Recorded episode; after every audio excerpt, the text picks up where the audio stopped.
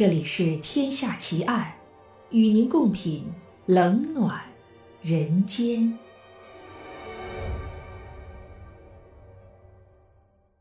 各位听友大家好，这里是喜马拉雅 F M， 您现在收听到的是天下奇案，我是暗夜无言。今天为您带来的案件是下落不明的劫机犯。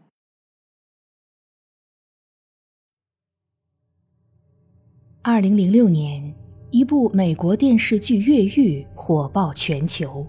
无数中国观众为其新奇的创意、曲折的情节所折服，狂热追捧。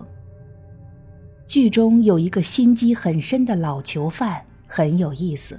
他在监狱里已经待了二十八个年头，其他犯人怀疑他是个隐藏的百万富翁，经常威胁他、骚扰他。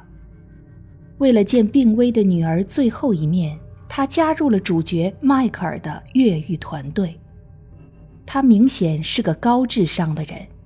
迈克尔一入狱便把这个传奇老头敬为军师，在实施越狱计划的诸多细节上都向他讨教。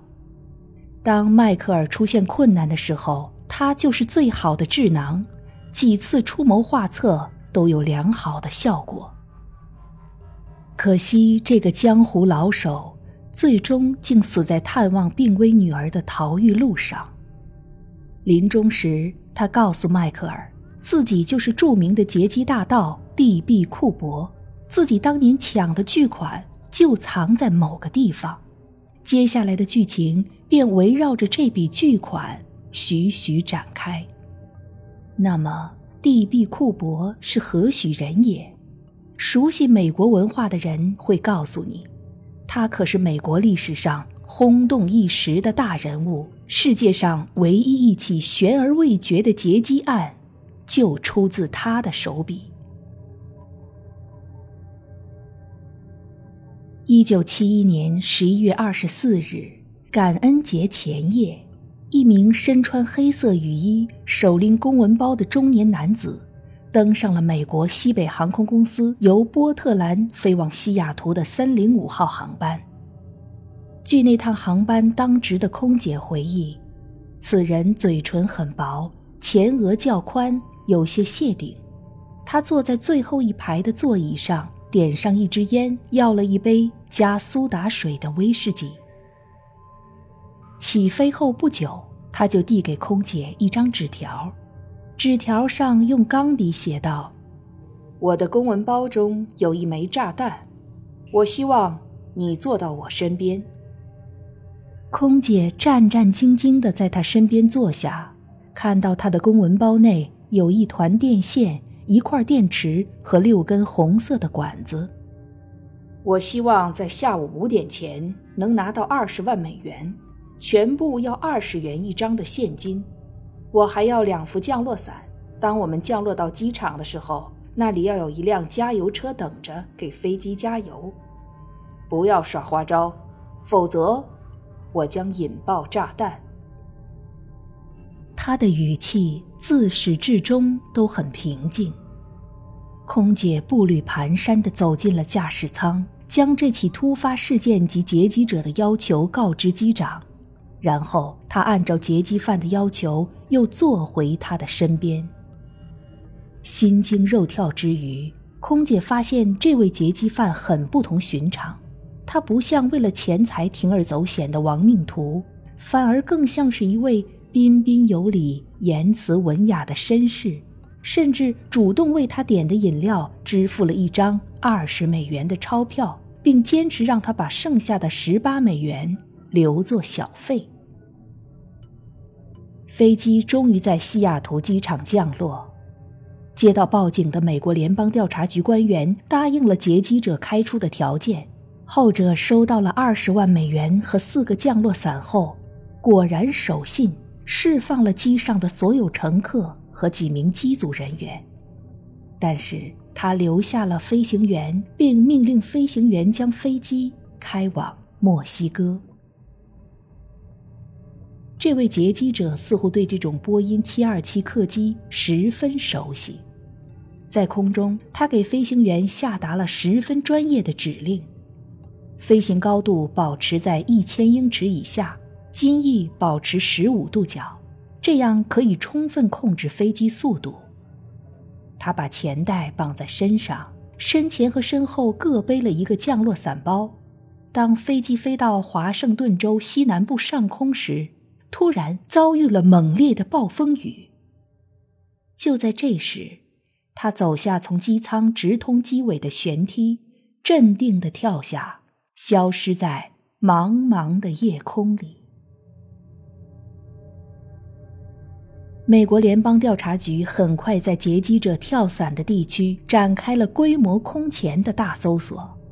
这里是美国地形最为崎岖的地区之一，有连绵不断、白雪皑皑的冰川和火山口，密布着高大的松树和云杉。峡谷中不仅有急流和瀑布，还有美洲狮和黑熊出没。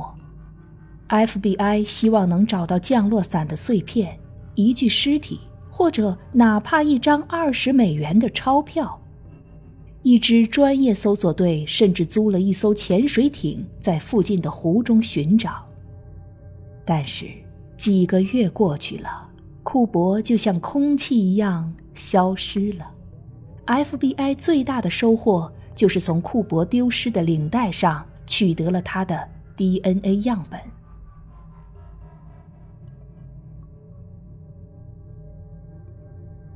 这个神秘的劫机者在机场登记的姓名是丹库珀。第一个发稿的记者在采访警察时听成了 D B 库珀，各家媒体纷纷转载， D B 库珀这个名字也就以讹传讹的流传了下来。在媒体炒作之下， D B 库珀很快成为开膛手杰克之后西方犯罪史上最远播的化名之一。每个人都在猜测这个神秘的库珀到底是谁。三零五航班上接触过他的人都称他是个好人，从头到尾态度一直保持温和与理性。目睹了劫机经过的空姐也认为，整个过程他一点儿也不粗鲁，显得既体贴又文静。他非常聪明，多要降落伞使警方不敢在伞上面搞鬼，选择一万张二十美元钞票，避免招摇又不至于过重。他懂得跳伞，要的是可以自行决定开伞时机的手动民用降落伞，这样就可以落到低空再开伞。而且他的技术甚至在恶劣的冻雨天气也能从容自如，这暗示着他或许参过军，没准儿还是个伞兵。最重要的是，他懂得挑选一架波音七二七，利用这种飞机的特殊设计，在飞行中放下登机梯，跳出飞机，完全不会被引擎的高热尾流给波及到。当时其他类型的商用飞机都不具备这一条件，波音公司也曾以此设计为噱头，向美国军方兜售过七二七飞机。中央情报局就曾利用这一点，在中南半岛空投特工。于是有好事者言之凿凿，库珀搞不好是个退休特工。联邦调查局在筹集一万张二十元美钞时，紧急将这些钞票的编号一一记录了下来，并且在事后公布出来，希望公众发现后积极举报。但是一直到一九八零年，才有一个小男孩在哥伦比亚河的岸边泥滩里挖到了二百九十张二十元美钞，虽然破损严重，但号码仍然可辨。联邦调查局立刻在这一地区展开搜索，却没有进一步发现。这是赎金仅有的一次露面，而其他的九千七百一十张钞票再也没有被治安机关发现过。有人说，库珀一定死在跳伞过程中了。当时在一千英尺的高空是寒冷的风雨，温度零下七度，库珀很可能一跳出去就被冻昏，因无法拉开降落伞而摔死。不过认为库珀没有死的人则主张，以他计划之周密，不可能没考虑到这一点。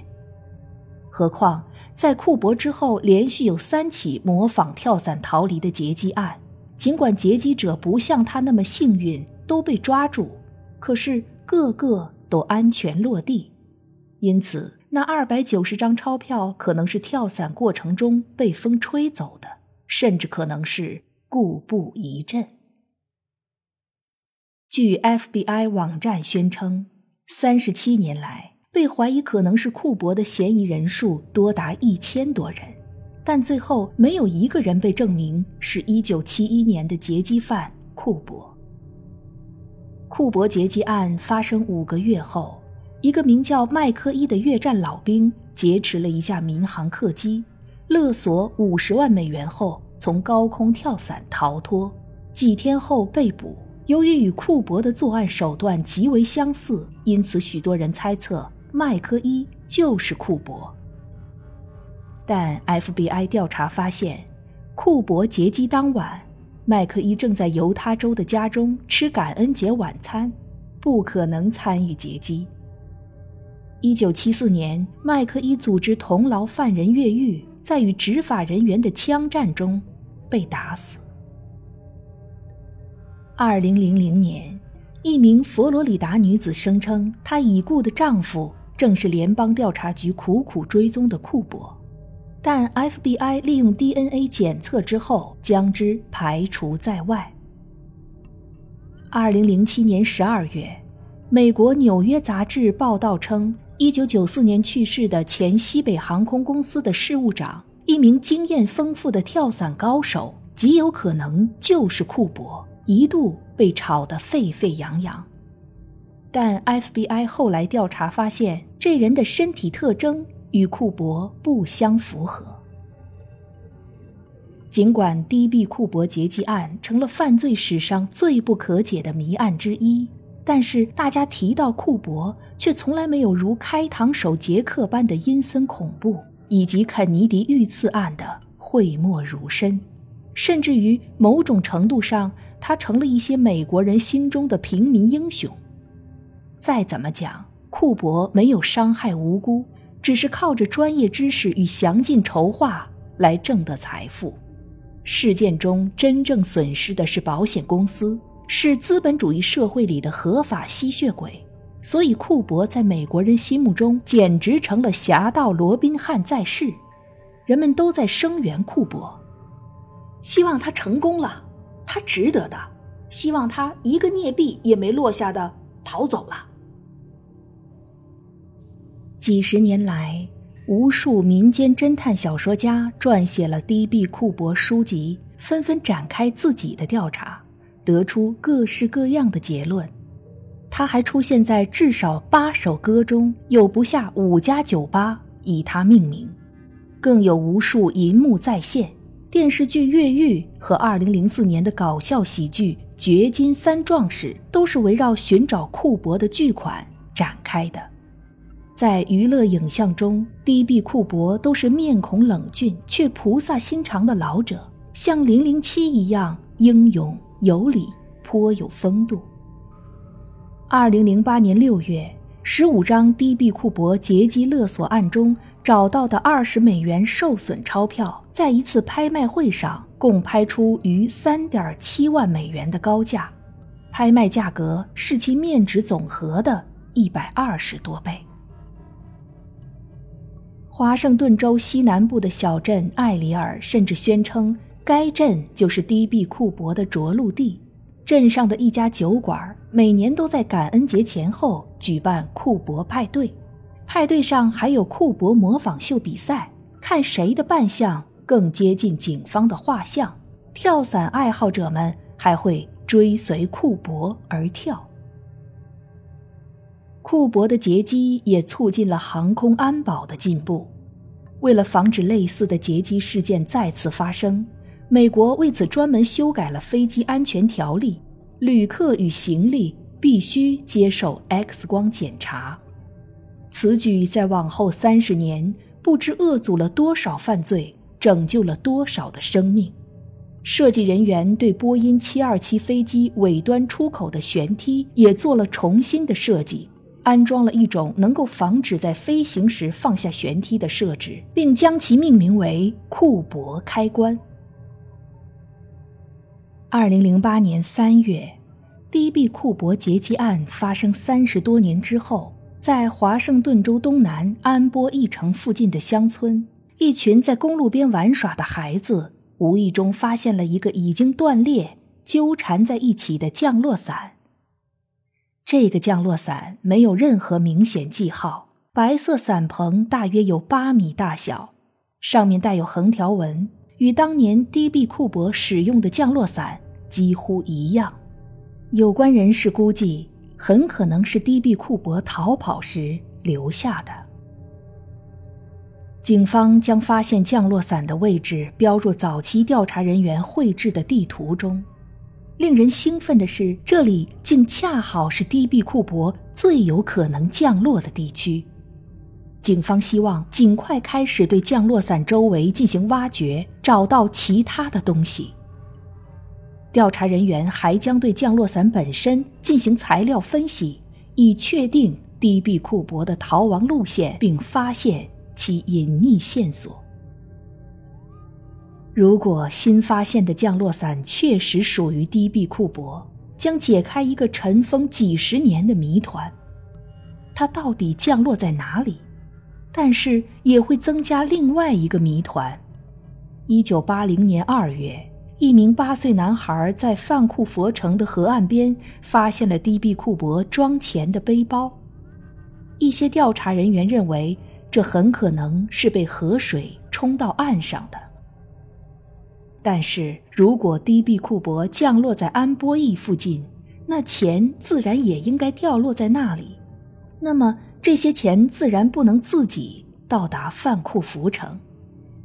看来D B 库珀的踪迹仍然是一个难解之谜。也许真相已经随着库珀那惊世骇俗的一跳飘散于空中，再也无法拼凑起来了。但是这桩有惊无险的劫机案却成为人们心中长久不灭的传奇。D B 库珀究竟是谁，已经不再重要。一个风度翩翩、来去无踪的劫机犯，能勾起人们对侠盗的浪漫想象，这就足够了。